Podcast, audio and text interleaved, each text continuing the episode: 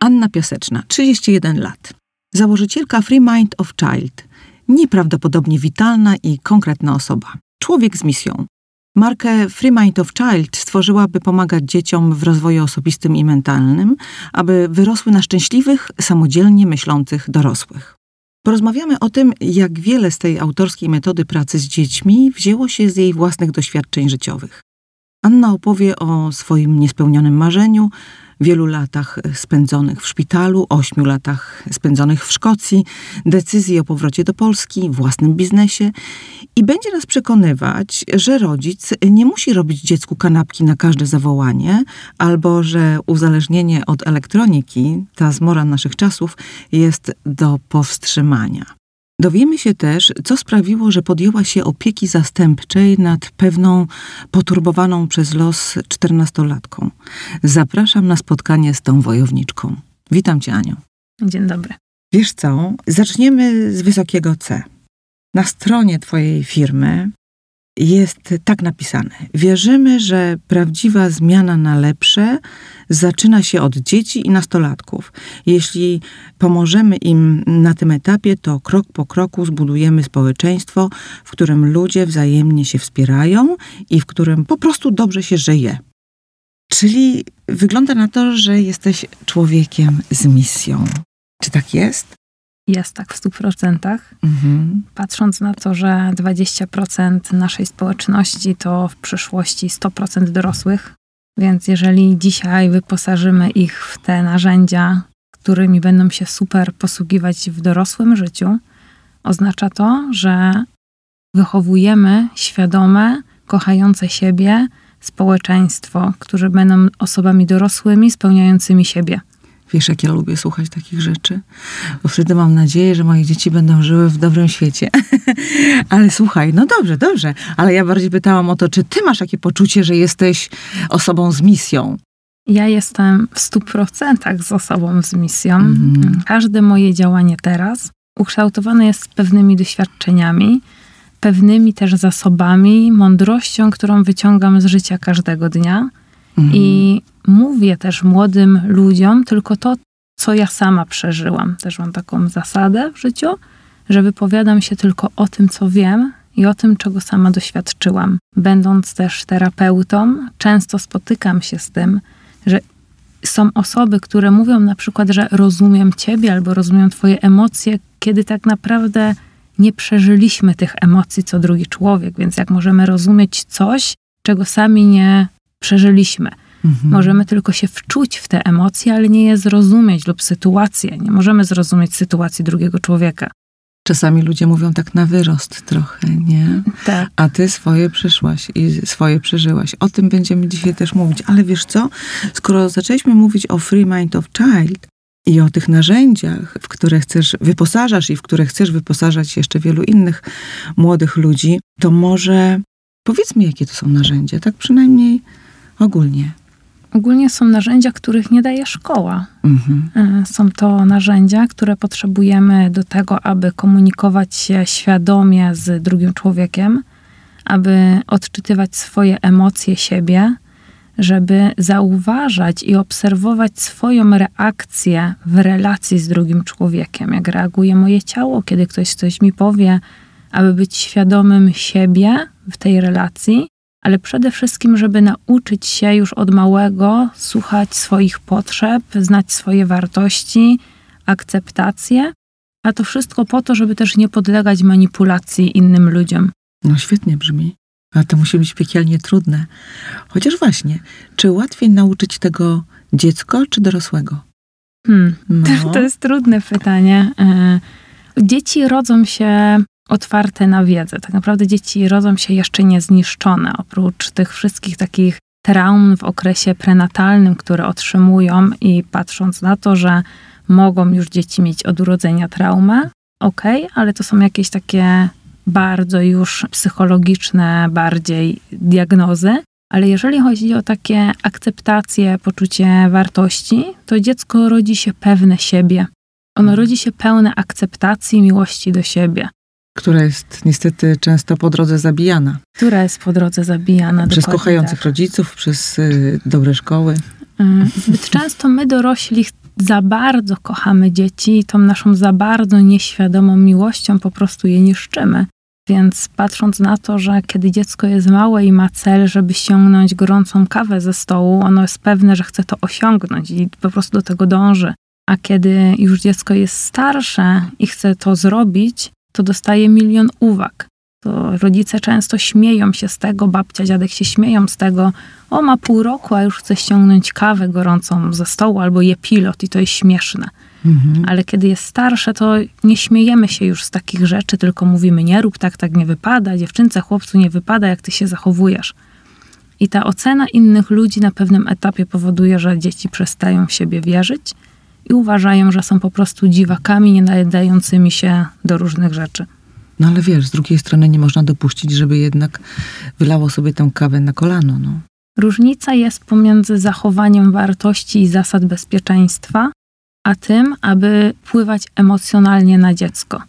Więc jeżeli rozmawiamy na poziomie świadomym, czyli wtedy, kiedy fale mózgowe są na poziomie beta, takim jak dziecko funkcjonuje już od siódmego roku życia, wtedy nie wchodzimy w procesy emocjonalne, bo każde doświadczenie emocjonalne zapisuje się w dziecku i wtedy odejmuje jego wartość czy tam akceptację. Coś takiego. Więc potrzebujemy, tak samo jak się Mhm. bawimy z dziećmi, dzieci uczą się bardzo szybko, bo ich mózg jest cały czas na falach alfa. Więc wtedy one szybciej uczą się chodzić, uczą się języków, tańczą swobodnie, nie mają poczucia ośmieszenia. Mhm. A kiedy już ten mózg zaczyna się bardziej rozwijać i kiedy analizuje zachowanie dorosłych, wchodzimy w poczucie wstydu. No właśnie, a ten wstyd to jest niesamowity hamulec. Tak. No dobrze, ale niesamowite rzeczy opowiadasz. Będziemy to pewnie jeszcze drążyć w różnych miejscach tej rozmowy. No ale zatrzymajmy się nad jedną czy dwiema umiejętnościami, na które ty stawiasz w swojej pracy. Na przykład afirmacja, zmiana sposobu myślenia na bardziej pozytywny. Teraz mamy do czynienia z dziećmi, które no, są smutne, które często są przestraszone, niepewne siebie. Cała sytuacja związana z pandemią też na pewno im nie pomaga. Jak w takiej sytuacji, będąc rodzicem, ale będąc też nauczycielem, może mentorem, może coachem, zbudować w nich, albo wywołać w nich, albo odbudować w nich tę afirmację? Na początek potrzebujemy jako dorośli zrozumieć, czym jest afirmacja.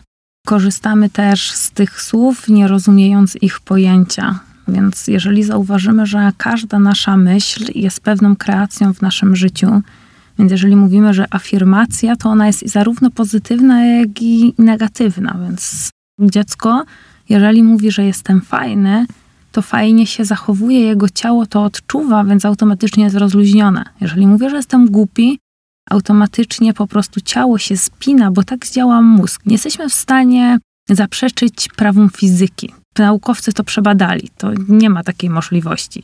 Jesteśmy połączeni z mózgiem, wszystkie bodźce są odbierane do ciała. Więc najpierw, jeżeli zrozumiemy, że są afirmacje pozytywne, które nas wspierają i negatywne, które nas niszczą, to później możemy zauważyć, które najczęściej występują u dziecka. I wtedy możemy pracować u dzieci nad tym, aby myślały o sobie pozytywnie, ponieważ zmienia się to w różnych aspektach jego życia, zarówno w edukacji, w relacji, w zdrowiu. I da się pracować z tym zarówno jako nauczyciel, rodzic, czy coach, mentor, zaczynając od tego, aby zrobić sobie dietę niskoinformacyjną. Ja w swoim domu Ciekawe. nie mam telewizora. Wow. E, Okej, telewizor mam, nie mam telewizji. Więc jakby nie mam Rozumiem. telewizji. Ja też nie mam, ale wydaje mi się, że to cały czas jest jakiś rodzaj bohaterstwa. nie uważasz? Nie mieć telewizora. Mając dzieci, nie mieć telewizora. Znaczy, no, no ja telewizor mam, bo jako piłkarka nie wyobrażam sobie nie grać w FIFA na PlayStation. Więc telewizor mam, e, ale... Czy, czy nie mieć telewizji? No Te- właśnie. telewizji, tak. czyli tak naprawdę zobaczmy, że nasze myśli często są ukształtowane od tego, co słyszymy ze świata zewnętrznego. Więc pierwsze pytanie jest, z kim przebywa twoje dziecko i co słyszą od innych ludzi? Jeżeli weźmiemy sobie zwykłą piątkę, że jesteśmy średnią pięciu osób, z którymi przebywamy, to pytanie, jaką średnią jest twoje dziecko? Jeżeli chodzi do szkoły, gdzie wszyscy są nastawieni negatywnie i słyszą, jesteś debilem z matematyki, nie tego nie zrobisz, cały czas jest dziś zazdrość, rywalizacja, koszykarzem to ty nie zostaniesz, to wśród takich ludzi się obraca dziecko, więc jak ma to dziecko myśleć pozytywnie? Słuchaj, to niesamowite, a przecież czasem wieziemy to dziecko jeszcze autem do szkoły na przykład, włączamy sobie newsy, a w newsach wiadomo co. Mało tego, mama Ania to śniadanie robi przy stacji radiowej News and Talk, właściwie żadnej muzyki, tylko ciągle te newsy i, i publicystyka. I teraz tak sobie myślę, że dobrze im to nie robi, chociaż czasami się domagają wyłączenia radia. Mówią, mamo, włącz sobie jakąś muzykę. Ja mówię, jeszcze trochę, jeszcze trochę. Teraz trochę żartuję, ale nie do końca, bo sama kiedyś, jak się tak zaczęło dużo rzeczy destrukcyjnych dziać na świecie, to zastanawiałam się właśnie, czy chronić dziecko przed tym, czy wręcz przeciwnie, czy możemy odizolować dzieci od pewnych y, informacji, czy tego się nie da zrobić. Nie da się tego zrobić. Ważne jest to, aby dziecko usłyszało te informacje od świadomej osoby w odpowiedni sposób. Czyli jeżeli I w ma- odpowiednim czasie, i w odpowiednim wieku może nawet też, i nie? w odpowiedni sposób, adekwatnie do wieku. Mhm.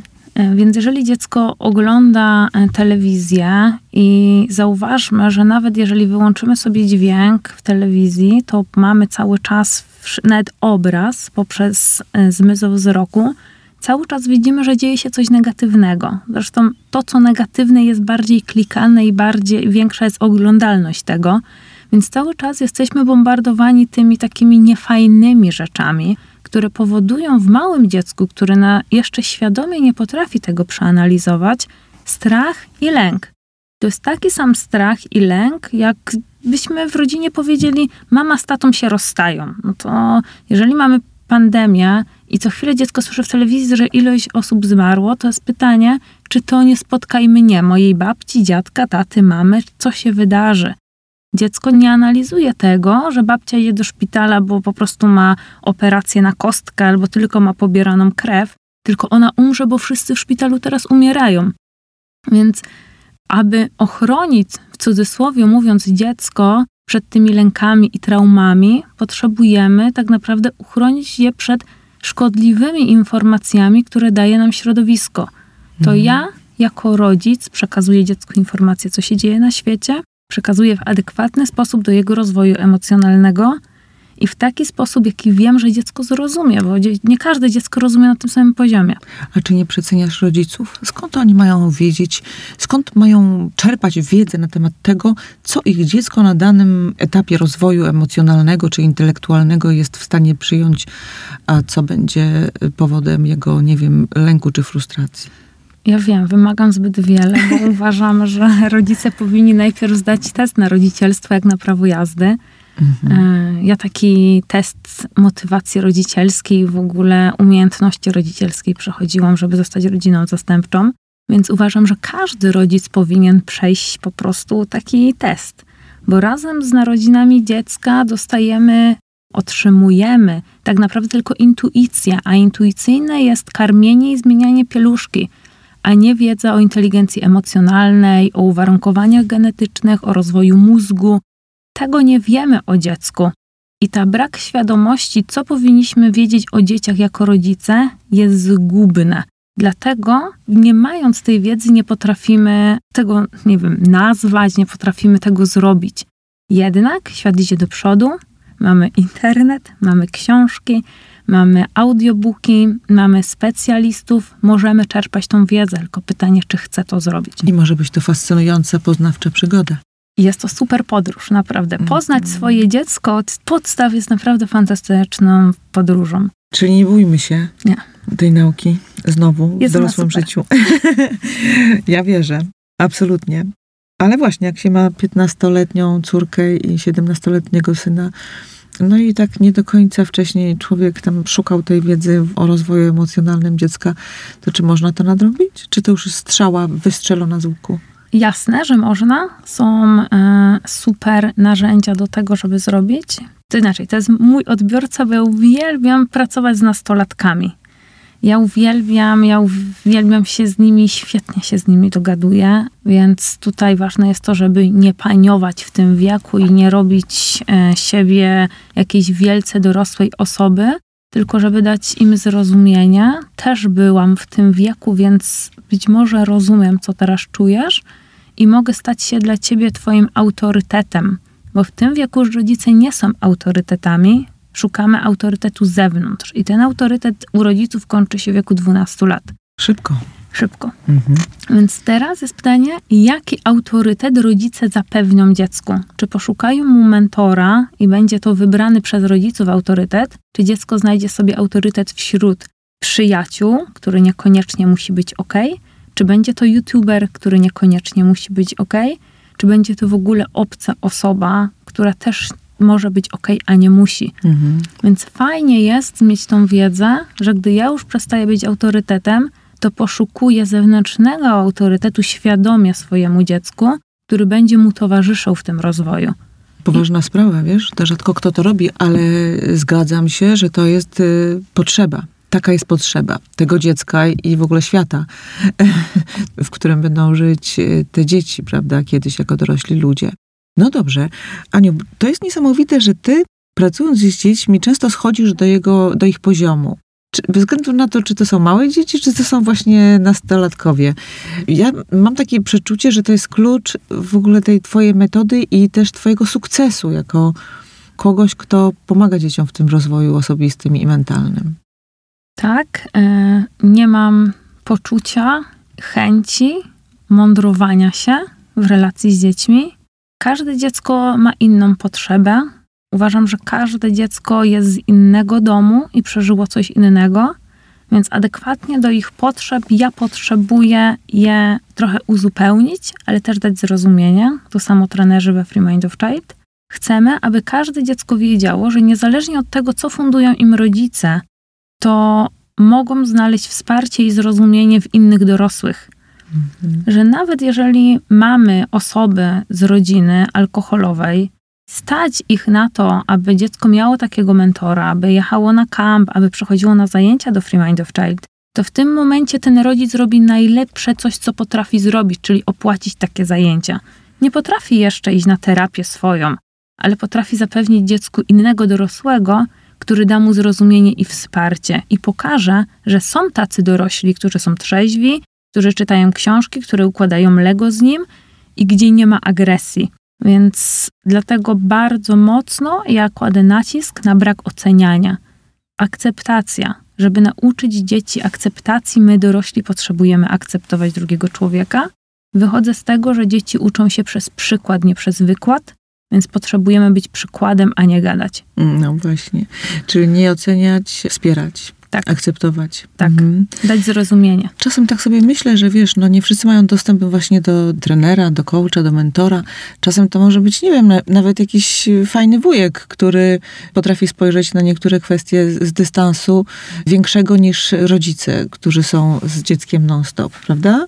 Jasne, że tak. Ja często też mam tak, jak jestem na placu zabaw albo gdzieś, gdzie są dzieci, to traktuję wszystkie dzieci na placu zabaw, jak jestem gdzieś ze swoim chrześniakiem, który ma 8 lat, tak jakby po prostu to są dzieci, to jest mały człowiek. To jest po prostu człowiek, tylko z mniejszym doświadczeniem. Jak potrzebuje pomocy, to mu pomogę. Jak potrzebuje coś powiedzieć, to mu odpowiem, jeżeli zadaje pytanie. Więc uważam, że realizacja misji jest wszędzie. Jak mm. jestem w markecie i mama krzyczy na dziecko, jak dziecko jest w galerii handlowej i ucieka, to po prostu mogę się odezwać. Albo się położy na podłogę i wrzeszczy, że coś chce. Tak, że coś chce. Mm, jak gdzieś ucieka, to mogę zażartować sobie. Po prostu misję się realizuje wszędzie, niezależnie wszystkie, gdzie się jest. Wszystkie dzieci są nasze. Wszystkie dzieci są no, nasze. Ja też w to wierzę. Ale wiesz, czasami to trochę strach się wtrącać, bo możesz dostać po nosie nie mam lęku z tym związanego. Super. No dobrze, to teraz obiecałam naszym drogim słuchaczom, że, że poruszymy kwestię elektroniki, tej zmory naszych czasów, czy ty rzeczywiście masz sposób na to, żeby, żeby oderwać od komputera? A kto to kupuje? No, rodzice kupują, bo wszystkie inne dzieci mają. Mhm. Czasem szkoła wymaga. Mhm. Nawet teraz zawsze szkoła wymaga. A kto wyznacza zasady i wartości w rodzinie? No wiadomo, że starzy rodzice. Więc od dorosłych to wszystko zależy, wszystko zaczyna się od dorosłych, Tak, a tymczasem tutaj rządzą dzieci. a w elektronice rządzą dzieci. Mm, ale dlaczego? To znowu cofamy się do tego, co powiedziałyśmy wcześniej: brak świadomości. Jeżeli poznamy to, jak rozwija się mózg i zrozumiemy, że podawanie dziecku telefonu, komputera jest takim samym stanem, jakbym postawiła pół litra wódki dziecku na stół, mózg uzależnia się w taki sam sposób, to czy dalej będę to robiła? Serio, aż tak? Tak. Nie ma różnicy, mózg nie widzi różnicy pomiędzy uzależnieniem od heroiny, marihuany, alkoholu, seksu, zakupów czy technologią. Po prostu do tego uzależnienia dochodzi później, ale tak samo to funkcjonuje. Więc teraz pytanie, czy chcę, aby moje dziecko było chore? Bo jest to choroba, którą często dorośli wypierają. I na terapii często, ale to 90% spotykam się z taką nawet agresją od rodziców, którzy mówią: Ale przecież my też korzystamy z tego. My pracujemy teraz, wszystko się dzieje teraz, nie wiem, home office. Mówię: Okej, ale czy zdajecie sobie sprawę, że kiedy wy byliście w wysokiej fazie rozwoju mózgu, to tego, nie, było? Tak, oczywiście. Więc dzisiaj możecie funkcjonować na pewnym poziomie, liczyć w pamięci, zapamiętywać, chociaż już tak ludzie mają problem z koncentracją dorośli, korzystając z technologii. Idzie nam to w choroby psychosomatyczne, ludzie nie wychodzą na spacer, nie czerpią witamin, które idą ze słońca, zamykają się w świecie. I to samo się dzieje z dziećmi, tylko mózg dziecka jest cały czas jeszcze w wysokiej fazie rozwoju. Więc automatycznie on przestaje funkcjonować No, brzmi groźnie, wiesz? i ma brzmieć. Okej, słuchaj, czyli co? No ale jak, jak zabrać ten komputer, jak ograniczyć dostęp, no, 14-latkowi, 13-latkowi nawet? On się nie da. Tam dochodzi, nie wiem, do wojny w rodzinie. Czyli już jest uzależnienie. Wszędzie, gdzie jest agresja, jest już uzależnienia. Wyznaczamy wartości wtedy w rodzinie i najczęściej polską wartością jest zdrowie. Co chcą Polacy, to mówią, że dla nas najważniejsze jest zdrowie dziecka. Ja mówię, jak boli cię ząb, to idziesz do dentysty. Jak dziecko siedzi przy komputerze, idziesz do specjalisty. Działa to tak samo. To też pytanie, czy na pewno tą twoją wartością jest zdrowie. Bo jak mama mi mówi, dziecka, że tak, naszą wartością jest zdrowie, to się pytam, to kiedy pani ostatni raz była u ginekologa? Czy tylko wartością na papierku jest zdrowie, czy zdrowie jest ogólne i stosujecie to? Pani się bada i chodzicie regularnie do, nie wiem, do okulisty, do stomatologa, robicie badania krwi, czy tylko po prostu zdrowie, bo tak większość Polaków mówi, to po prostu wartością jest zdrowie. Sprowadzasz nas na ziemię, bo tak często właśnie jest. Co E. innego deklarujemy, co innego robimy. I wtedy pytanie, co pod tą wartością zdrowie się kryje? Jeżeli kryje się to prosto z serca, to tam również jest ograniczenie technologii. I wtedy, kiedy takie dziecko wie, że okej, my mamy tu wypisane wartości, to jest pięć wartości naszej rodziny, to mówimy okej, rozumiem, że chcesz siedzieć przy komputerze, jednak naszą wartością jest zdrowie, ponieważ cię kocham, robię dzisiaj wszystko, co mogę dla ciebie, więc korzystasz tylko z technologii dwie godziny. I jeżeli będziesz dorosły i będziesz brał za siebie odpowiedzialność, będziesz korzystał z tego, ile chcesz. Mhm. Dzisiaj to ja biorę całkowitą odpowiedzialność za ciebie. Czyli mówimy o miłości. Mówimy o miłości. Właśnie, bo to często jest tak, że, że nie mówimy o miłości, chcąc ograniczyć dzieciom dostęp do komputera.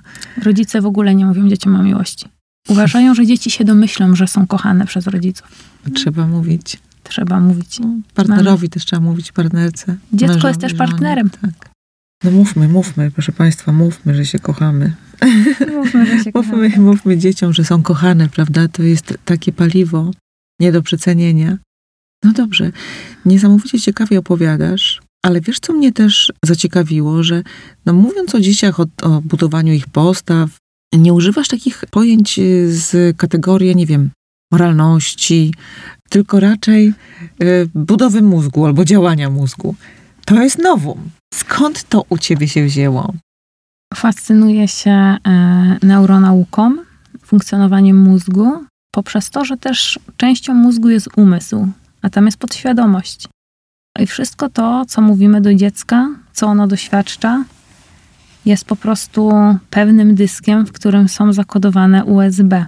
Więc potrzebujemy dojść do tych programów w podświadomości u dziecka, do tych programów USB, żeby zauważyć, dlaczego i jakie USB się uruchamia w pewnych innych doświadczeniach życia dziecka. Dlaczego dziecko reaguje agresywnie, kiedy dostanie jedynkę ze sprawdzianu? Bo tak naprawdę tu nie chodzi o jedynkę ze sprawdzianu. Może oznaczać to, że pójdzie do domu i znowu będzie skrytykowana. Krytyka oznacza do mnie jestem nieważny i niekochany. Więc odpala mu się brak miłości, jestem niepotrzebny do tego świata. Więc Czyli nigdy nie oceniać, nigdy nie krytykować? kto dał nam prawo do oceniania? Mm. No właśnie. Gdzie Takie jest skala? przerodzone, przerodzone prawo rodzica, ale to stara szkoła, co?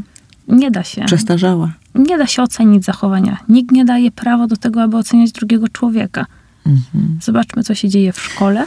Tak, nawet dorośli nie znoszą, albo tak, także dorośli nie znoszą. Na przykład mąż nie znosi, kiedy żona go ocenia i na odwrót. Nie chcą być traktowani niepoważnie, prawda? A dzieci tak traktujemy. Możemy się odnosić do umowy pewnej, do zasady, do wartości i do zachowania. Mhm. Jedyne co, mogę odnieść się do tego, co, jaki kontrakt z tobą w cudzysłowie podpisałem na pewną czynność, czyli że wrócisz wcześniej do domu, a nie wróciłeś. A nikt nie daje mi prawa, żeby ci powiedzieć, że nie wiem, jesteś, nie wiem, oszustem, ponieważ się spóźniłeś. Nie jesteś oszustem. Mhm. To jest negatywna komunikacja. To idziemy już przez filtry naszych jakichś zachowań, doświadczeń. To się gdzieś tam właśnie wdrukowuje, tak jak mówisz, zapisuje i, i odzywa w niefajnych reakcjach na, na to, co przynosi życie. Tak. Mhm.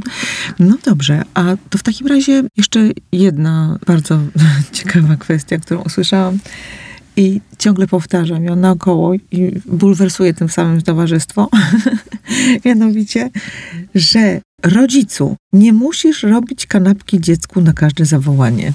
Rodzicu, dziecko nie urodziło się po to, aby spełniać Twoje oczekiwania, a raz nie po to Ty masz dziecko, aby spełniać jego oczekiwania. Dlaczego rodzice robią dzieciom kanapki? To będzie brutalne. Ponieważ sami nie kochają siebie. Kiedy nie mają miłości do siebie, chcą kupić. Kanapkami również kupują miłość dzieci do siebie. Więc robią dziecku przysługę, pokazując miłość, automatycznie odbierając dziecku samodzielne myślenie, odbierając dziecku samodzielne działania i też zaspokajają swoją wewnętrzną potrzebę. Ok, jeżeli teraz wyjdę na 16 godzin do pracy i mnie nie będzie, to przecież nie możesz mi tego zarzucić kiedyś, bo ci robiłem kanapki. No tak. No dobrze, ale jeśli no nie zaścieli łóżka po raz setny, wychodząc do szkoły, a wracasz ze szkoły o 17, to co, zostawić takie rozchełstane? To już jest coś innego. Mhm. Tu idziemy już do zasad, które mamy w domu. I znowu się odwołuję do wartości. Wiem, jestem niestandardowym specjalistą. Mhm. E, Nie mam żadnej baterii psychologicznej, gdzie badamy dzieci. Mm, To są zasady. W naszym domu dbamy o rzeczy. W naszym domu szanujemy każdego pracę i pieniądze. Kiedy ty nie szanujesz swojego łóżka rzeczy, automatycznie nie szanujesz naszej pracy i nas, bo my za to płacimy. Więc potrzebujemy na poziomie wartości z dziećmi rozmawiać. One naprawdę są bardzo mądre. I mogą to przyjąć I mogą to całkiem, przyjąć całkiem dobrze i całkiem łatwo, prawda? Oczywiście, bo Mhm. kiedy ciągle powtarzamy, nie wiem, dziecko ma 15 lat, że masz brudno w pokoju, że ciągle nie tak, że znowu nie wyniosłeś naczyń, to jeżeli ja ciągle robię coś nie tak, to znowu zakodowuje mi się w mojej podświadomości taki punkt, skoro wszystko robię nie tak, to po co mam to robić? I tak jestem beznadziejny. Mhm. Więc kolejny raz udowodnij już ci, że skoro jestem beznadziejny, to już ty też masz takie przekonanie o mnie, że jestem beznadziejny, więc tego robić nie będę. Właśnie, żeby dziecko ciągle nie żyło w poczuciu gorszości, tylko żeby żyło na poziomie wartości. Mhm. To jest, to jest takie dla mnie bardzo To ważne. jest wyzwanie. To jest wyzwanie. No dobrze, to teraz musimy wytłumaczyć słuchaczom drogim, jak to było, jak to się stało, że ty się zajęłaś tymi dziećmi tak na poważnie Kiedy no, pojawiła się myśl o tym, żeby robić to, co robisz w życiu? Kiedy pojawiła się myśl o tej misji? Ja od zawsze uwielbiałam dzieci. Śmiali się, że wychowałam wszystkich sąsiadów w bloku. Po prostu miałam to coś. Uważam, że każdy z nas przychodzi na ten świat z jakąś misją, potrzebujemy ją tylko odkryć. I takim odkryciem dla mnie, żeby wierzyć w dzieci, był ordynator w szpitalu, kiedy ja zachorowałam, a już trenowałam w piłkę nożną. Od piątego roku życia grałam w piłkę nożną i robiłam żonglerki na oddziale, takie piłkarskie żonglerki. Mhm. I przyszła pielęgniarka i powiedziała, że mam nie robić, bo to jest niebezpieczne. Nie była zbyt pozytywna, umówmy się. Nie Tak był, zwana Zouza. nie był to komunikat, tak, taka po prostu ordynatorka do zamknięcia. Mhm. Mm, I przyszedł ordynator wtedy i powiedział, że zostaw ją, niech ona sobie robi te żonglerki, ona w życiu będzie kimś. On widział, ile radości mi sprawia to. I zresztą ja zawsze mówiłam, że gdy dzieci na oddziale marzyły o tym, żeby wyzdrowieć, ja marzyłam o tym, żeby wrócić na boisko. Ja zawsze miałam cele długoterminowe, nie skupiałam się na tym, że krótko wyjść ze szpitala. Po co mi wyjść ze szpitala? Jak wyjdę ze szpitala, to będę musiała wrócić do szkoły. A po co mi szkoła? Ja potrzebuję boisko. Okej. Ile miałaś wtedy lat? Osiem. Więc potrzebowałam szybko wrócić na boisko. I wtedy sobie tak powiedziałam, okej, to ja będę takim ordynatorem w życiu dzieci, gdzie po prostu będę w nich wierzyła, jak on wierzył we mnie. Już wtedy tak sobie pomyślałam? Tak, już wtedy tak pomyślałam. Ja miałam bardzo Mhm. jasno sprecyzowaną misję. Ja wiedziałam, co chcę robić. Tak przyszło do mnie Mhm. po prostu. A gdzie był ten szpital? E, w Łodzi na ulicy Spornej, to jest szpital dziecięcy. Tam jest oddział onkologiczny. Tam bardzo dużo dzieci, albo jest Warszawa, albo jest onkologia, chyba że później teraz mamy fundację. Kiedyś nie było takich fundacji jak teraz. Więc nasz właśnie oddział e, na ulicy Spornej. I no praktycznie na tym oddziale się toczyło moje dziecięce życie. Mhm. Bo spędziłaś tam kupę czasu. Spędziłam tam kupę czasu, tam też chodziłam do szkoły, miałam świetlicę, świetlicę miałam na świetlicy szkołę. Tak naprawdę dzieci, które są na takim oddziale i to trwa długo leczenie, to chodzą do szkoły w szpitalu. Więc tam też dużo doświadczałam, mając 8, 9, 10 czy 12 lat, doświadczałam tego, że dzieci w moim pokoju umierały. Czyli ja pamiętam sytuację, kiedy o trzeciej w nocy nas wynosili wszyscy z pokoju, ponieważ chłopiec 9 czy 10 lat umierał na sali. Więc są to takie sytuacje, które tak naprawdę mocno kształtują, które rozwijały szybko moją inteligencję emocjonalną. Więc e, To dzisiaj... ci nie pogrążało? Nie, nie pogrążała mnie sama choroba. Myślę, że ludzie, którzy byli dookoła mnie, bardziej pogrążali mnie w tej chorobie, że jestem inna, że mnie nie ma tyle w szkole, że, że coś jest nie tak, że wymagali ode mnie więcej niż na tamten moment byłam w stanie dać o siebie. Mhm. Więc jakby bycie w szpitalu to nie jest ciągła zabawa. Ludziom się czasami tak wydaje. Albo dzieciom mówią, o, pójdę do szpitala, to się tam pobawię, nie będę w szkole czy w przedszkolu. To nie jest zabawa. To jest leżenie pod kroplówkami. To jest, kiedy inne dzieci mogą być na świetlicy, grać w gry, ty w tym czasie nie możesz, bo dostajesz kolejne zastrzyki, kolejne pobieranie krwi, budzenie się po kolejnej narkozie, która czasami trwa trzy dni, czasami tydzień czasu i dochodzisz do siebie i później przez miesiąc nie możesz funkcjonować prawidłowo. Bycie w szpitalu to nie jest odpoczynek. No wiadomo. Ale właśnie niektóre dzieci mogą sobie to wyobrażać inaczej. Posłuchaj, a możesz powiedzieć, co to za choroba? Tak, ja choruję, nadal choruję na chorobę, która nazywa się plamica Sheinina Henocha. Jeszcze raz? Plamica Sheinina Henocha Mhm. jest to choroba e, immunologiczna. Ogólnie dziewczynki na tą chorobę nie chorują. Ja w Polsce byłam pierwszą dziewczynką, która zachorowała na tą chorobę, więc trudno było ją zdiagnozować. Więc ja najpierw leżałam trzy miesiące w szpitalu, zanim się okazało w ogóle, co to jest za choroba, bo dziewczyn, nie było przypadków dziewczynek. Więc zanim już zdiagnozowali tą chorobę, to już zdążyłam mieć niewydolność nerek. Choroba polegająca na tym, że wewnątrz jest zapalenie układu krwionośnego, jest zapalenie krwinek. Jak jest się małym, to mm, na skórze pojawia się krew, czyli widać takie jakby pękały całe krwinki Mhm. I wyniszczają się organy od środka. Czyli u mnie zaatakowało na początku nerki, więc automatycznie byłam przeniesiona na, jako dziecko z nefropatią na oddział dializ. I później z wiekiem, okej, trochę nerki przeszły. Później miałam obustronne teflonowanie pęcherza. Miałam e, wszczepiony cewnik, ponieważ też pęcherz moczowy zaatakowało. I później razem z wiekiem wyniszczały się kolejne organy. Płuca, dochodziło do krwioplucia, żołądek, jelita. Więc jakby cały czas ten taki e, okres wyniszczenia organów był. Do momentu takiego, kiedy już się stajesz kobietą i mogą się uszkadzać narządy rodne. Więc u mnie oczywiście od razu też zaatakowało narządy rodne, bo gdzie by mogła się znajdować krew, jak nie tam. Więc jakby cały czas ten Coś. system. Mhm. Słuchaj, ale wiesz, to niesamowite, bo nie wyglądasz na chorą osobę.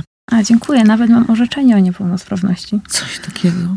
Czyli przeszłaś gehennę w dzieciństwie. Nie. Przeszłam ważne lekcje i doświadczenia. Od początku tak o tym myślałaś? Nie myślałam o tym inaczej. Wręcz. No ale zobacz, powiedziałaś, że od dziecka nie wyobrażasz sobie życia bez piłki nożnej, a tymczasem z powodu choroby raz na zawsze musiałaś zejść z boiska. Tak, w wieku 19 lat, kiedy już ostatecznie zaatakowało mi płuca. Miałam taki etap, że ja wracałam ze szkoły, spałam i budziłam się rano i nikt nie wiedział, co się dzieje, aż do momentu, kiedy mdlałam na boisku. Czyli ty cały czas grałaś? Grałam. Coś takiego. Do ostatniego momentu, kiedy już tylko mogłam grać, jak grałam w piłkę. Było czasami tak, że jechałam na zgrupowanie kadry i mama mnie odbierała już miałam, na przykład, bo dostawałam ataku na zgrupowaniu i już miałam łóżko w szpitalu zarezerwowane. Rodzice po mnie przyjeżdżali, jechaliśmy od razu do szpitala, bo na przykład miałam atak w czasie zgrupowania piłkarskiego. Więc e, w wieku 19 lat już zeszłam całkowicie z boiska. Już wtedy doszli, że mózg się nie dotlenia, ponieważ bardzo w dużej ilości zaczynają pękać krwinki w popłucnej. Więc automatycznie wydalałam więcej dwutlenku węgla niż pobierałam tlenu. Taka była diagnoza. Czyli jak zrobili mi rentgen, to powiedzieli, ty masz 80 lat i 80 lat paliłaś? Coś takiego. A powiedz mi, z jakimi uczuciami, z jakimi myślami kończyłaś tę- tę swoją przygodę z piłką? ze stanami depresyjnymi praktycznie. To nie było łatwe, rozstać się z drużyną, rozstać się z marzeniami. To było coś bardzo, bardzo trudnego dla mnie. E, Też taka ucieczka od szkoły, bo byłam w szkole sportowej, więc cały czas byłam w tym towarzystwie sportowym. Więc miałam taki okres, że praktycznie nie chcieli dopuścić mnie do matury ze względu na to, że nie chodziłam do szkoły. To A nie było- chodziłaś właśnie... Nie chciałam być w tym towarzystwie. Rozumiem. Często też e, osoby nie rozumiały, dlaczego skończyłam grać w piłkę, tylko mówiło, o, już jej się kariera znudziła, już jej się nie chce chodzić na treningi, więc nie były dla nich logiczne argumenty tego, że po prostu już nie mogę grać w piłkę, a nie dlatego, że okej, już Bo jesteś ciężko chory. Już Mhm. nie chce mi się. Więc moim trenerem był mój wychowawca wtedy i pamiętam, jak na studniówce przyjechał po mnie tata i powiedział mojemu tacie, że jeżeli się nie ogarnę, to nie dopuszczą mnie do matury, bo nie chodzę do szkoły. Nie ze względu na to, że nie mam wiedzy, więc miałam trzy miesiące od stycznia do kwietnia, żeby zaliczyć większość przedmiotów. Oczywiście no, zrobiłam mm, wysoką ambicję. I później e, wiedziałam, że chcę iść na studia i wiedziałam, że to nie jest rozwiązanie. I wtedy, kiedy miałam taki stan niewiedzenia, czego chcę robić, to przeczytałam po raz pierwszy książkę Potęga podświadomości. I kiedy ja przeczytałam tą książkę, to stwierdziłam, że ja w tym kierunku chcę iść. Teraz ja potrzebuję odkryć, skąd się wzięła ta choroba, dlaczego mnie to spotkało. Ja tymi metodami chcę pracować z dziećmi. Bo ja w liceum dawałam korepetycje z matematyki. Byłam mistrzem z matematyki i na studia poszłam na dwa kierunki. Na matematykę stosowaną na Politechnikę Łódzką, bo chciałam być nauczycielem matematyki. Ach, nie wiem, co mną wtedy kierowało. I e, poszłam na terapeutę uzależnień. E, Więc tutaj e, jakby takie sobie dwie ścieżki A wybrałam. jak sobie poradziłaś z tym, że nie zrobisz kariery sportowej? E, poszłam na terapię, więc e, zaczęłam mieć wsparcie zewnątrz. Szukałam wsparcia, szukałam pomocy sama, e, czytając książki, jak również szukając wsparcia e, u specjalistów. A chociaż dzisiaj się trenerzy naśmiewają z psychologów sportowych, z trenerów mentalnych, uważam jako sportowiec, że to jest bardzo zgubne, ponieważ układ emocjonalny jest bardzo wrażliwy i takie wsparcie jest bardzo, bardzo potrzebne. Nawet nie w samym momencie, kiedy odnosimy sukces, ale kiedy coś się w życiu dzieje. Mhm. A w życiu sportowca może dziać się wszystko. Śmierć bliskiej osoby, rozwód, strata czegoś, kontuzja. To jest życie. Mhm. Słuchaj, porzuciłyśmy ten wątek taki lekko tylko zainicjowany, że szpital to była dla ciebie taka no, lekcja życia, że dużo z tego wzięłaś. Tak. Na przykład co? Determinację. Ja wiedziałam i nawet nie podlegało to żadnym dyskusjom, że ja nie mam wziąć leków, że ja nie mogę, że ja nie będę chciała mieć kolejnej kroplówki. Nauczyłam się żyć ze strachem. Ze strachem i z tym, że dzisiaj w sytuacjach stresujących odczuwam bardzo mało lęku. Jeżeli wjeżdżasz na salę operacyjną po raz enty i widzisz wszystkie światła pełno białych fartuchów i że znowu cię będą usypiać, tak naprawdę takie wyzwania życia codziennego już nie są dla ciebie stresujące. Mhm. Co może być bardziej A stresujące? ile razy wyjeżdżałaś na tę salę operacyjną? Policzyłaś? Nie, ale myślę, że na pewno z, prawie z 30 to tak, tak na spokojnie. Mhm. Ale pamiętam jeden przypadek taki, kiedy obudziłam się na ojomie podłączona pod cały sprzęt. To było zastanowienie takie, żyjesz czy nie żyjesz? To jest po prostu dzisiaj, czy to się dzieje, czy to po prostu jesteś w jakimś filmie, na dobre i na złe, coś się dzieje w ogóle, czy to jesteś ty, No. czy to jest jakiś serial? Mhm. Czyli mówisz, że nauczyłaś się żyć ze strachem. Znaczy, nauczyłaś się właściwie nie bać. Nie bać, nauczyłam się nie bać. I nauczyłam się też korzystać z chwili, bo wiedziałam, że jutro mogę nie iść na trening. To też cenna lekcja. E, doceniałam to, że dzisiaj mogę to mieć. Że dzisiaj jestem z koleżankami, że jadę dzisiaj na obóz, że potrzebuję na maksa wykorzystać swój dzisiejszy dzień. Jutra może nie być. Mhm. Wiesz co? Yy, Jak dowiedziałam się, że któregoś razu postanowiłaś pojechać do Szkocji, to sądziłam, że właśnie w Szkocji zdobyłaś wykształcenie, które pozwoliło ci założyć yy, Free Mind of Child, ale tak na dobrą sprawę to ty zaczęłaś już w Polsce. To w takim razie, jak jechałaś do tej Szkocji z tą jedną niebieską torbą Ikei, to, to po co? Z przekonaniem, że tam nie choruję. Kiedy mocno wierzysz w potęgę swojego umysłu, kiedy coś doświadczasz, a doświadczałam tego, że będąc w Szkocji nie chorowałam, na tamten moment tak uważałam, to kiedy w 2014 roku choroba bardzo mocno mnie zaatakowała, kiedy trafiłam z powrotem na oddział e, onkologiczny i byłam operowana w październiku 2014 roku, to powiedziałam, że tylko wyjdę do szpitala, ogarnę się i wylatuję mieszkać w Szkocji. I tak zrobiłam. Tylko miałam jeszcze jedno przekonanie, jeszcze jedną wartość, taką, że nie będę pracowała dla kogoś. Mhm. Będę pracowała tylko dla siebie. No Dlaczego? Ponieważ kiedy pracowałam dla kogoś w Polsce, moja praca była krytykowana i było mi narzucane, co mam robić. Ale to, co jest w ustawach i to, co jest na studiach, nie ma się jakkolwiek do rozwoju Do dzieci i do Mhm. rzeczywistości tego, co ten młody człowiek potrzebuje. Że byłaś taka zbuntowana od początku. Mm, Byłam zadziorna. Zadziorna, no właśnie. Przypomnij mi, kto jest autorem Potęgi Podświadomości? Marfi. Marfi, właśnie. Czyli ta książka zrobiła na tobie takie niesamowite wrażenie. No, niedawno znowu do niej wróciłam. Bo też czuję, że intuicyjnie, że trzeba mieć to po prostu wdrożone w życiu. Tak sobie myślę. Ale abstrahując od Marfiego, chciałabym się dowiedzieć, jak ty zbudowałaś ten, jak to nazywasz, produkt na tym y, rynku brytyjskim, niszowy produkt. Od czego zaczęłaś? Skąd wiedziałaś, że to się może udać? Jeżeli udało się na mnie, to dlaczego miało się nie udać na innych? Wszystko, co ja robiłam ze sobą jako dziecko, sobie przeanalizowałam. Plus jeszcze skończyłam Akademię Psychologii Terapeutycznej, gdzie tam bardzo mocno była podjęta taka była terapia też nad sobą. Czyli żeby zostać terapeutą pracy z podświadomością, ja musiałam sama poddać się jeszcze terapii. I uważam, że to jest najlepsze, co może człowieka spotkać. Aby pracować z drugim człowiekiem, najpierw potrzebujesz przepracować siebie żeby w procesie, kiedy przychodzi do mnie dziecko i na przykład mówię, tata mnie bije, a powiedzmy, że mnie bił tata, to nie mam wtedy z tym związanych emocji. Nie lituję się i nie wprowadzam dziecko w rolę ofiary przez pryzmat swoich doświadczeń. Więc y, najpierw potrzebuję zrozumieć siebie, przepracować siebie, żeby pracować z młodym człowiekiem. Ja to zrobiłam. I uważałam, że teraz jestem gotowa, aby dać to wszystko dzieciom, kiedy udzielałam korepetycji z matematyki, robiłam wszystko krok po kroku, co potrzebowałam zrobić, czyli zrozumienie, trening uważności, oddech, radzenie sobie ze stresem, akceptację. Mówiłam dzieciom cały czas, że oceny nie są wyznacznikiem tym, jakim są człowiekiem, że zobacz, dzieci mają piątki i kopią plecak w szkole. To, że ty masz dwójkę z matmy, nie oznacza, że jesteś gorszy ani lepszy. Nie ma gorszego ani lepszego. To nie Jest inny. Nie, jest po prostu inny. Jesteś po prostu sobą. Pytanie, jak ty o sobie myślisz. I z taką misją wyleciałam do Wielkiej Brytanii. Też trochę z takim wewnętrznym przekonaniem, że o Wielkiej Brytanii to Polacy są bardziej otwarci na takie innowacyjne rzeczy. E, To była pomyłka, Tak?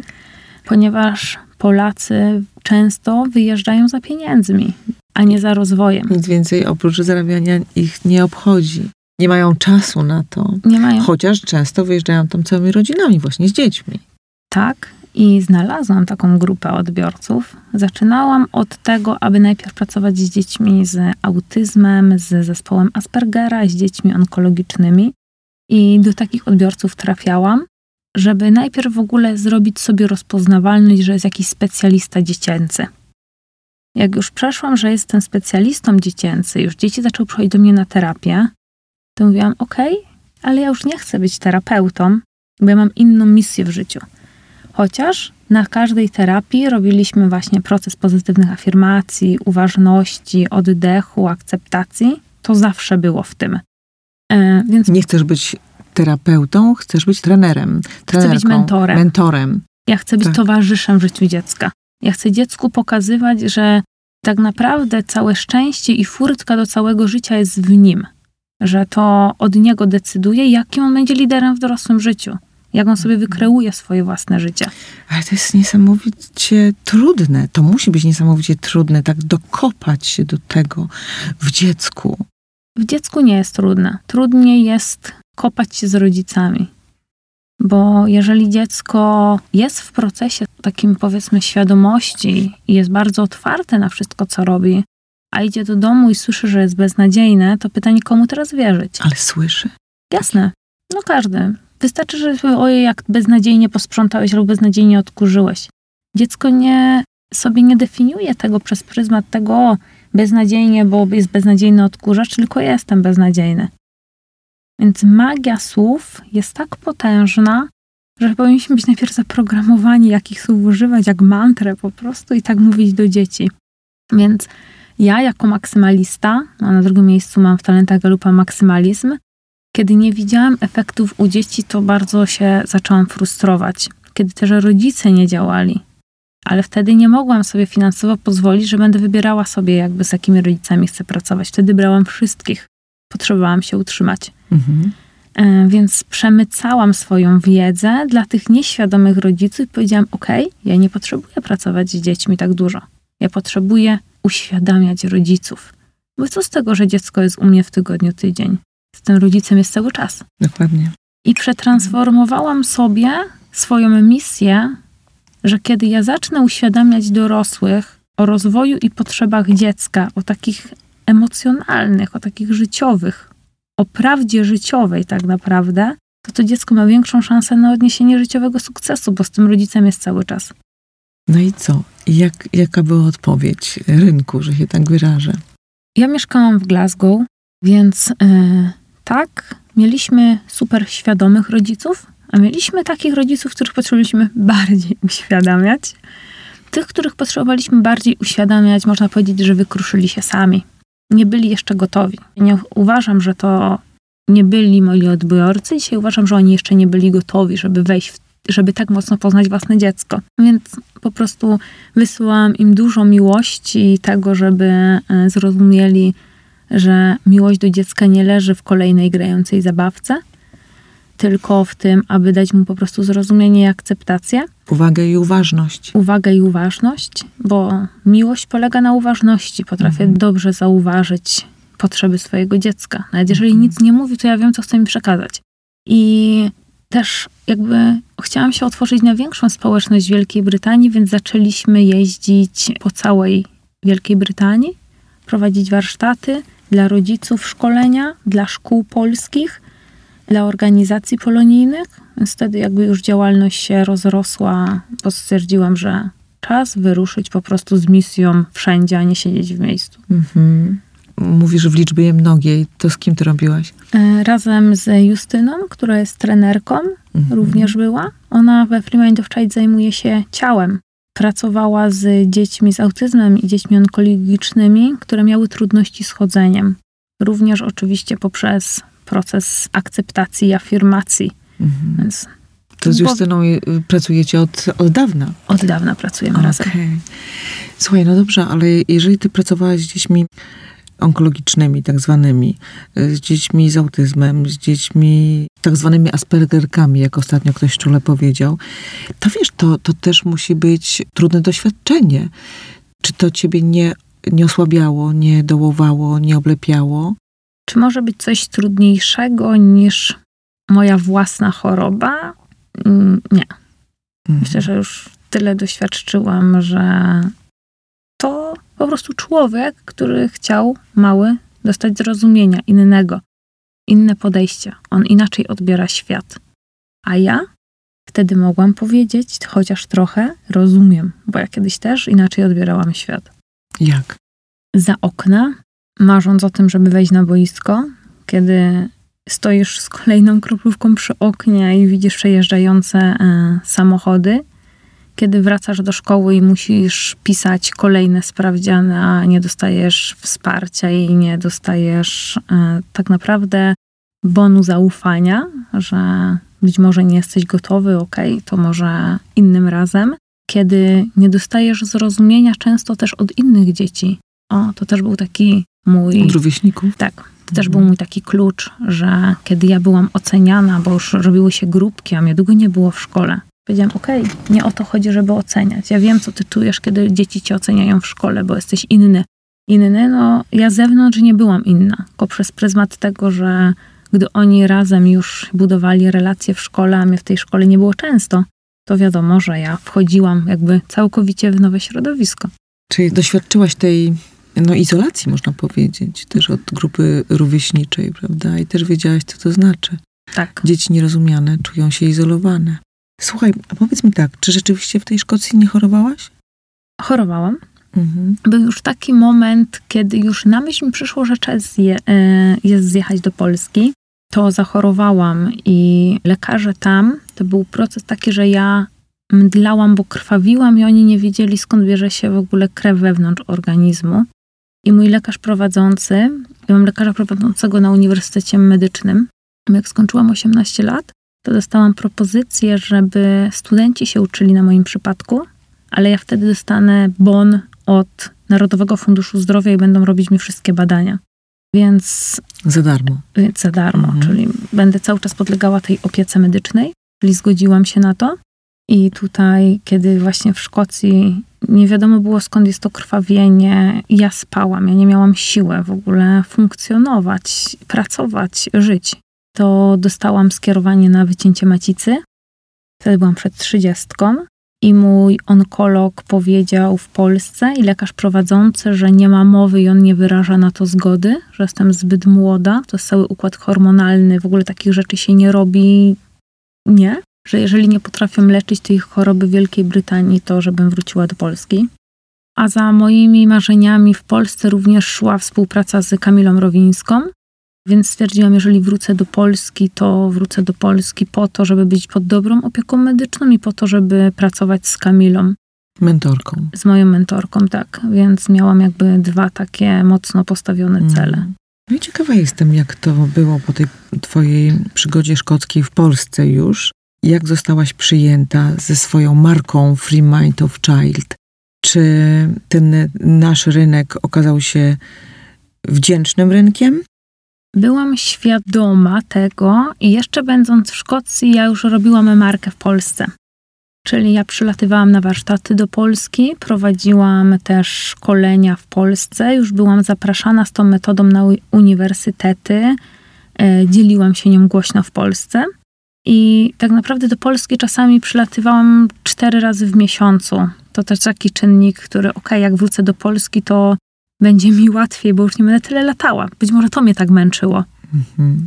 Więc to był kolejny jaki plus do listy, plusy i minusy, czy wracać, czy nie wracać. Tak, czyli już- przygotowywałaś sobie tutaj ten, ten grunt. Zresztą po drodze dostałaś kilka nagród już za swoją działalność, czy za działalność, jak to czasami mówisz, swojego przedsiębiorstwa. Tak, zgadza się. Mhm. E, To był po pierwszym roku bycia w Polsce. Zostałam finalistką Polki Roku Zjednoczonego Królestwa za działanie na rzecz dzieci polonijnych w Wielkiej Brytanii. E, Więc to było dla mnie było bardzo dużo wyróżnienie, kiedy dostałam telefon z Londynu i zostałam zaproszona na tę konferencję. Zauważyłam, że okej, jest to coś, co warte jest zrobienia, chociaż nie zawsze na początku się opłacało. E, zawsze? Finansowo się nie opłacało. tak. No, tak. Ludzie nie byli gotowi, to, e, ale robiłam Miałaś To- przekonanie. miałam przekonanie, robiłam, robiłam swoje. Więc też razem z tym szedł mój własny rozwój, moje własne ambicje, mój maksymalizm. Wróciłam do Polski, założyłam jakby takie zajęcia freemindowe, najpierw w Uniejowie, gdzie jest moje rodzinne miasto. I jeździłam po szkołach i prowadziłam terapię indywidualną. I później już jakby moja przyjaciółka, która bardzo mocno mnie pcha do przodu, ja u niej też pracowałam jako nauczyciel wspomagający w przedszkolu terapeutycznym przed wylotem do Szkocji. Powiedziała: Słuchaj, otwieramy centrum i po prostu tu jest lokal, bierzemy, otwierasz Free Mind of Child. Ja mówię: No dobra, jak już mówisz, to już otwieramy Free Mind of Child w Łodzi. Mhm. I tak naprawdę wszystko poszło. To się, co się zaczęło dziać samo. To myślę, że dostajemy od życia tyle, ile jesteśmy gotowi udźwignąć. Więc Dostałaś dużo. dostałam dużo. Jestem gotowa udźwignąć. Słuchaj, ale Free Mind of Child ma już 6 lat. Tak. Ale powstało w Szkocji. Tak. To w Polsce istnieje od kiedy? Dwa i pół roku jako oddział, który jest w Polsce. No dobrze, ale ja tutaj słyszę, że ty w tak zwanym międzyczasie, mówiąc brzydko, byłaś także dyrektorką domu dziecka. I teraz tak, dlaczego tak krótko? Dlaczego tylko dwa miesiące? W domu dziecka zmieniał się cały system administracyjny, czyli jeszcze do grudnia było tak, że jest dyrektor, który jest dyrektorem domu dziecka, placówki o określonym numerze, plus ma pod sobą administrację. Od stycznia jest tak, że jest Centrum Administracyjne Pieczy Zastępczej i nie ma dyrektora, czyli jest jakby jeden dyrektor na wszystkie domu dziecka u nas w Łodzi i jest tylko wychowawca, koordynator lub zarządzający placówką. A ponieważ ja nie lubię, jeżeli coś mi się narzuca, to nie chciałam być pionkiem w tej całej grze. Ja chciałam być graczem, nie chciałam Mhm. być przesuwana. Więc to było, była też taka decyzja, która, okej, jeżeli mam robić coś zgodnie ze swoją misją, to ja chcę mieć w to wkład, a nie podpisywać dokumenty, które ktoś mi rzuci na stół. Nie jestem ustawowa, nie jestem systemowa i nie popieram ani polskiej edukacji, ani polskiej ustawy, która dotyczy dzieci. Więc e, trudno mi było dogadać się z ludźmi, którzy myślą inaczej niż ja. Mhm. Po prostu Myślę, że w domach dziecka u nas w Polsce dzieje się tak, że no daleko temu do tego, do twoich ideałów. Całkiem niedawno słyszałam y, w Radiu w Tok FM coś takiego. W domach pomocy społecznej, w tak zwanych DPS-ach, dzieci są składowane. Bo rozmawiałyśmy trochę o tym. Jest taki radiowy serial dokumentalny Michała Janczury pod tytułem Piecza i opowiada o pełnym absurdów, niedoróbek i nielogiczności systemie, w którym dziecko nie jest podmiotem, tylko przedmiotem. Reporter TOK FM wyjaśnia, jak skonstruowany jest system pieczy zastępczej, do którego trafiają dzieci opuszczające rodziny biologiczne, a także jak bardzo czasem za wszelką cenę i wbrew wszystkiemu ten system stara się ich do siebie nie przyjąć. Opowiada historie tak nieprawdopodobne, że aż trudno uwierzyć, że wydarzyły się naprawdę, że dzieją się naprawdę, że właściwie dzieją się, a my o nich nie mamy zielonego pojęcia. Czy ty, ocierając się o ten świat, to potwierdzasz? że dzieci są tam traktowane właśnie jak przedmioty, nie podmioty i że są właściwie tam składowane. Trudno powiedzieć, żeby one tam no, rozwijały się w jakikolwiek sposób. myślę, że e, na pewno nie mamy zbyt dobrych specjalistów, którzy przebywają tam z dziećmi. Więc pytanie teraz, jak mocno znam swoją własną wartość, że potrafię tej wartości nauczyć młodego człowieka, który dostał bagaż przeróżnych doświadczeń od życia. Jeżeli mamy wychowawców, którzy kończą studia licencjackie, uwaga, teraz tylko, żeby być wychowawcą w domu dziecka, można, tylko można mieć licencjat, idę pracować z dzieckiem z traumą, no to nie może to być dobre. To nie może, nie może sobie poradzić. To, to nie może mieć dobrej przyszłości. To nie wyróży nam jakkolwiek to brzmi wróżba dobrej przyszłości. Ale wiesz, to jest niesamowite. Ja pamiętam, że w swojej pracy dziennikarskiej, no dobrych kilka, jeśli nie kilkanaście lat temu, trochę się interesowałam tym tematem i miałam takie poczucie, że wszystko idzie w dobrym kierunku. Że rzeczywiście tych domów dzieckach wielkich, tych molochów będzie coraz mniej, że to wszystko będzie szło w kierunku takim, żeby dziecko trafiało do rodziny. Czy do rodziny zastępczej, czy do rodziny opiekuńczej, czy też, żeby wróciło do swoich rodziców biologicznych, jeśli jest taka możliwość. A tutaj się okazuje, że naprawdę jest źle, żeby nie powiedzieć, że czasami jest wręcz strasznie. Zastanawiam się, z jakimi myślami i z jakim planem szłaś do tego, na to stanowisko, decydowałaś się y, zostać y, dyrektorką domu dziecka. Czy, czy jakoś to sobie wyobrażałaś, czy nie zdążyłaś zrobić takiego planu? Kiedy ja dostałam propozycję, żeby zostać dyrektorem domu dziecka, miałam swoją misję, już przedstawioną misję. Wiedziałam, czego chcę, więc wchodząc do domu dziecka, wiedząc, że są dzieci są z traumą, to miałam pierwsze sprawdzić, czy one są bezpieczne. Dla mnie poczucie bezpieczeństwa u dzieci w takich placówkach jest numerem jeden. Więc zrobiłam co mogłam już jak tylko weszłam, czyli zamknęłam nielegalną siłownię, która nie miała sprzętu atestów, w które dzieci sobie wchodziły i mogły podnosić ciężary bez regulaminu, bez wychowawców. Zobaczyłam wszystko, co brakuje, więc zrobiłam najpierw wszystko na poziomie bezpieczeństwa, przejrzałam dokumenty BHP. Kolejnym takim wręcz niefajnym dla odbiorców, gdzie ja domu dziecka, było to, że właśnie zamykali centrum administracyjne, inaczej zamykali administrację, a tworzyli CAPS. Więc co, ja, co tworzyli? CAPS, Centrum Administracyjne Rozumiem. Pomocy Społecznej, Pieczy Zastępczej, przepraszam. I ja potrzebowałam dać wypowiedzenie, więc jeżeli wchodzi 31-latka, pewna siebie zbudowana i zaprasza... I zwalnia ludzi. Dwudziestkę ludzi, których zwalnia, to wiadomo, że już na początku jestem ich wrogiem. Mhm. Jednak to było założenie niedługoterminowe, więc oni wiedzieli, wcześniej, że będzie to. Że będą te zwolnienia. A że mhm. pani dyrektor w listopadzie, czy tam w październiku, poszła na zwolnienie lekarskie, żeby nie dać koleżankom tego wypowiedzenia, to statut na innego dyrektora. No, takie, takie jest prawo. Tak, tak. Takie tak. jest prawo, mhm. to nie, nie możemy tego ominąć.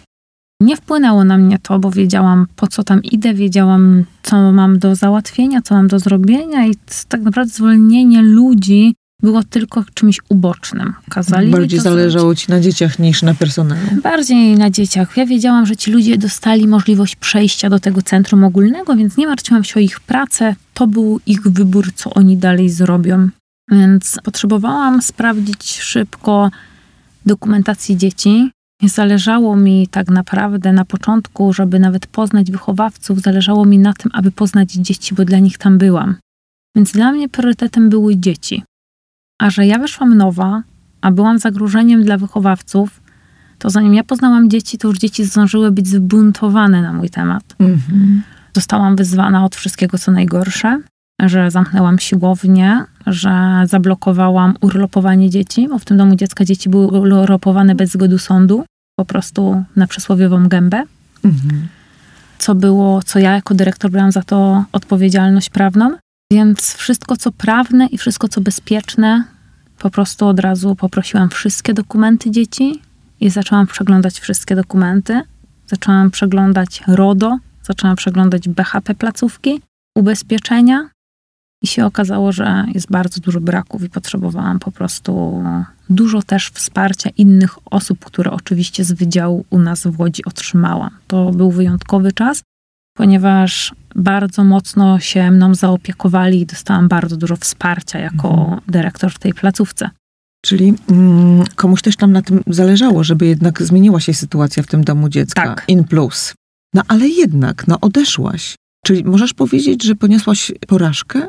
Nie, nie poniosłam porażki, ze względu na to, że to, co mogłam zrobić, to zrobiłam. Wszystko, co na ten moment mogłam zrobić, czyli zrobić wszystkie badania dzieciom, iść z dziećmi na badania, zapewnić im kosmetyki, zapewnić im nowe materace, ponieważ dzieci w domu dziecka miały pluskwy w materacach. zapewnić im ubrania, zapewnić im jedzenie, ponieważ zorganizowałam sponsorów, którzy przysyłali nam jedzenie. Tyle mogłam zrobić. To są aż tak podstawowe potrzeby? To są podstawowe potrzeby. Nie ma na to pieniędzy? Średnio na dobę na wyżywienie dziecka jest 8,20. Więc być może teraz się zmieniło, mówię na tamten czas, jak było Mhm. w naszym domu dziecka. Więc jakby nie było szans, więc chciałam, żeby te dzieci miały roz, różną dietę, y, rozmaitość, żeby poznawały świat. Oczywiście Bo za to jadły? ciągle zupę warzywną albo ziemniaki z jajkiem sadzonym, Mhm. y, kanapki, zupę mleczną, płatki z mlekiem. A ty chciałaś, żeby co jadły? Ja chciałam, żeby jadły rybę, żeby same gotowały. Zostałam Mhm. tak naprawdę mm, zostałam zniszczona za to, że chciałam usamodzielniać dzieci. Chciałam, aby wychowawcy z dziećmi gotowały, aby wychowawcy z dziećmi prali. Mhm. To zostało mi zarzucone, że naruszam BHP wychowawców, bo oni nie są do tego, żeby dzieci tu uczyć gotować i prać. Więc moje Czy pytanie właściwie było, do czego są? do czego jesteście? No właśnie. Pytanie, do czego Mhm. jesteście? Do tego, żeby palić papierosy w kantorku? Miałaś poczucie, że walczysz z wiatrakami? Tak, walczyłam ze, szklaną, ze szklanym sufitem, którego nie dało się przebić.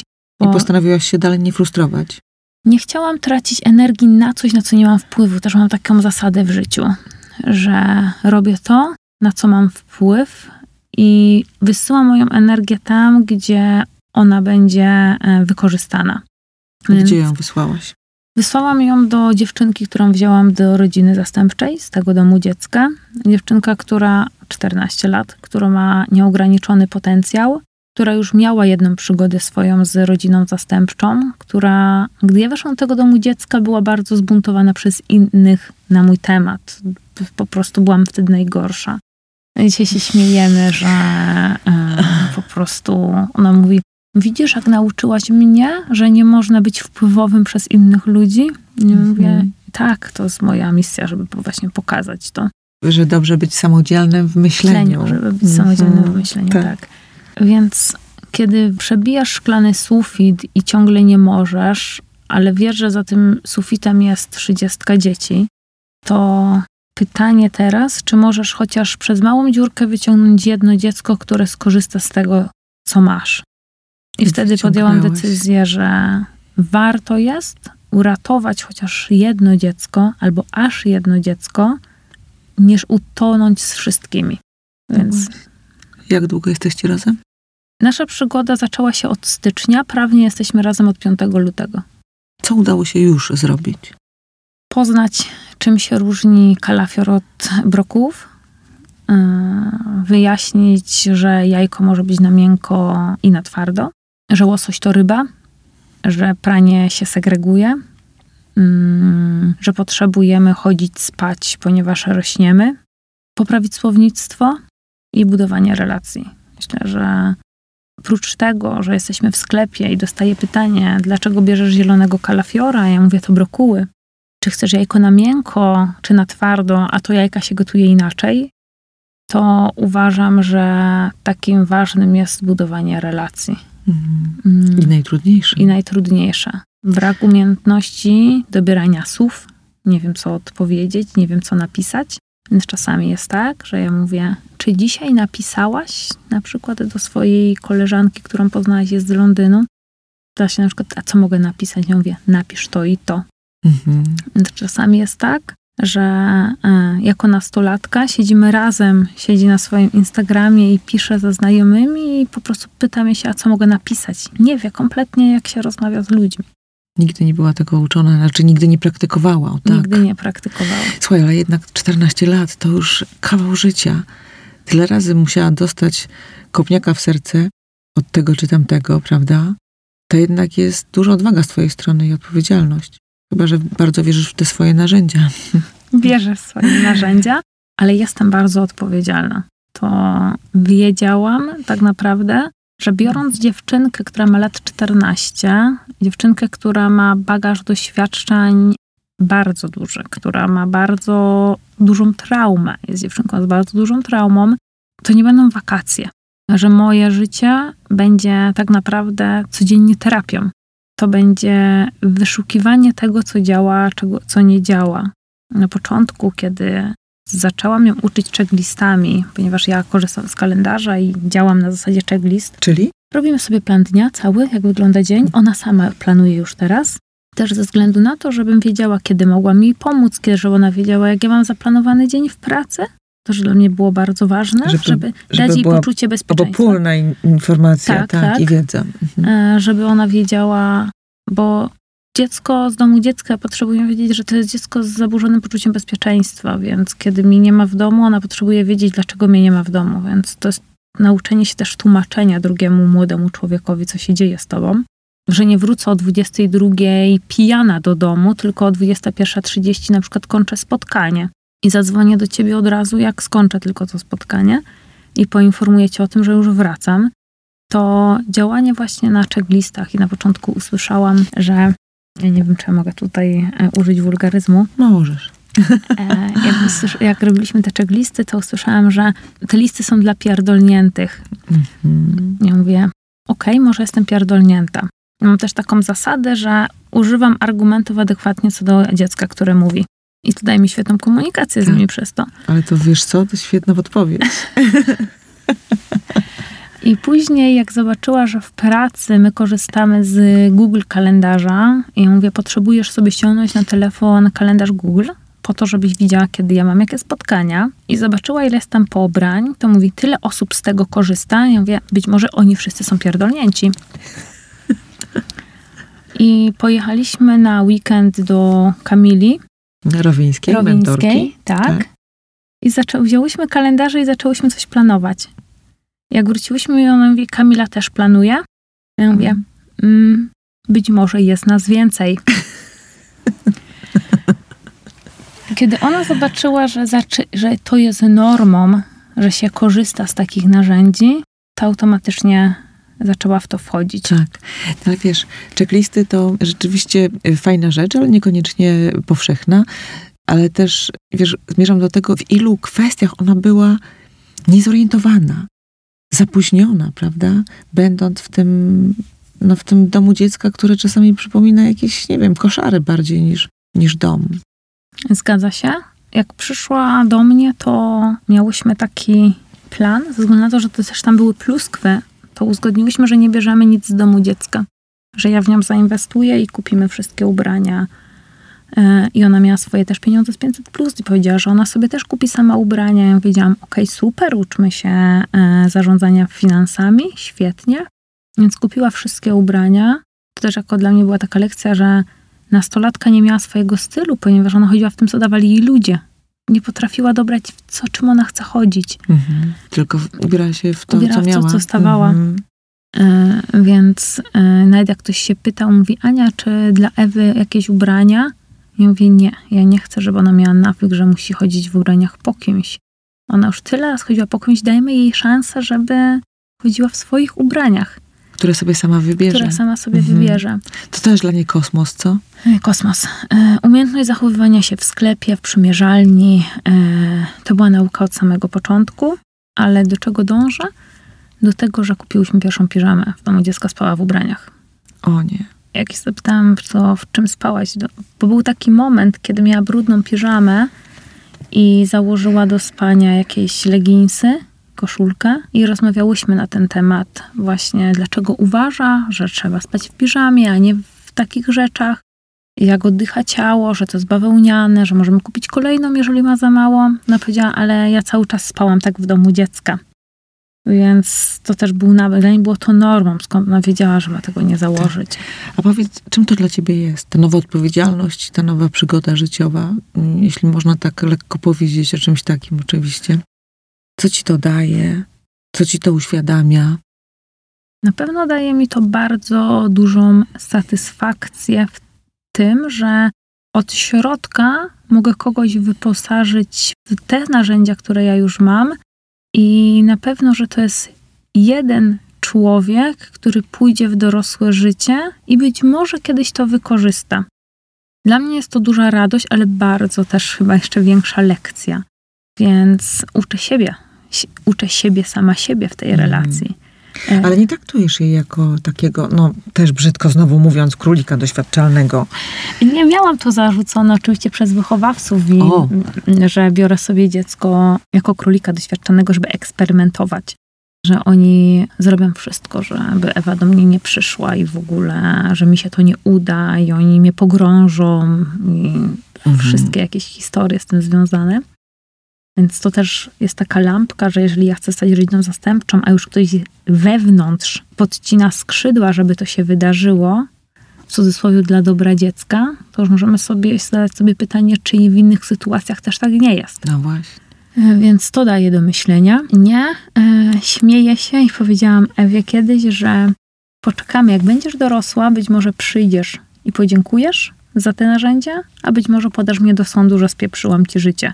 Więc pójdziemy tylko dwoma ścieżkami.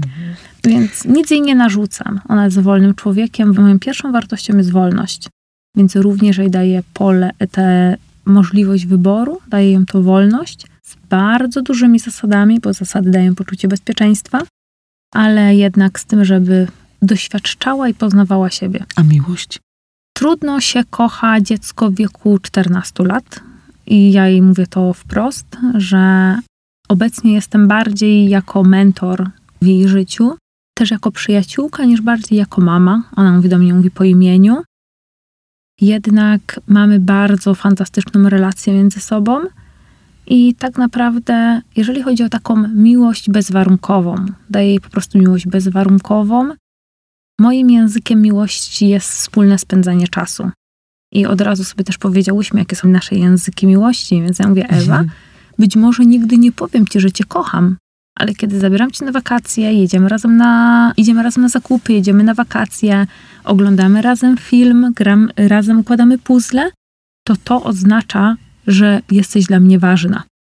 I myślę, że to też każdy rodzic powinien poznać swój język miłości i głośno powiedzieć dziecku, jaki on jest. Jaki on jest? Bo nie Absolutnie. chodzi o to, żeby w życiu dziecka być klaunem i robić wszystko to, żeby dziecko myślało, że go kochamy. Mhm.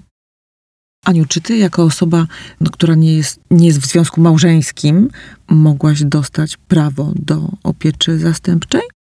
Tak, według ustawy osoba, która jest samotna, może zostać rodziną zastępczą. Rodzina zastępcza nie jest rodziną adopcyjną, czyli ustawa nam to dzieli.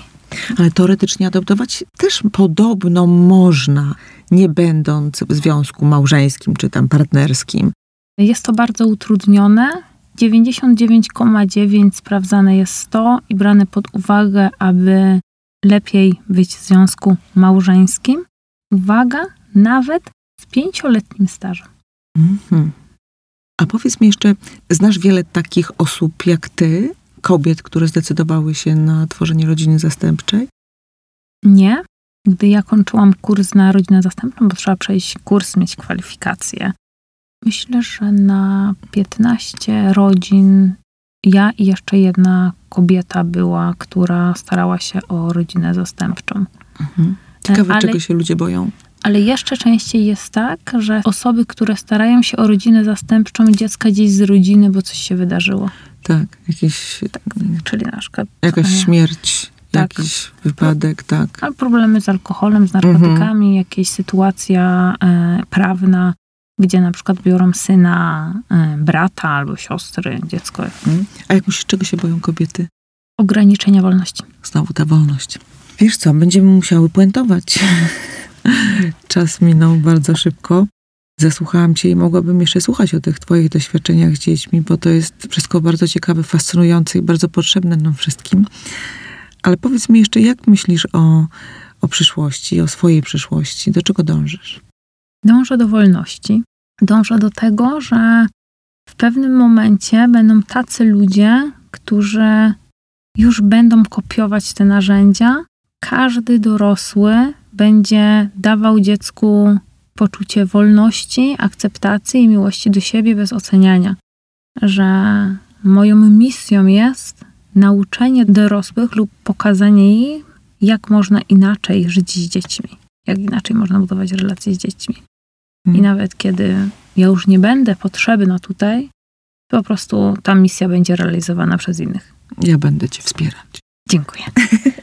Jeszcze na zakończenie powiem jedno zdanie, które padło w naszej rozmowie telefonicznej, ale warto je wygłosić, mianowicie, że domy dziecka nie znają się na współczesnych dzieciach. Tak. Ja myślę, że to jest bardzo ważna twoja obserwacja. Chociaż mówisz, że nie lubisz oceniać, ale to nie jest ocena, to jest stwierdzenie faktu i myślę, że, że myślący ludzie powiedzieliby to samo, gdyby mieli z tym do czynienia. Bardzo ci, y, Aniu, dziękuję. Bardzo dziękuję również.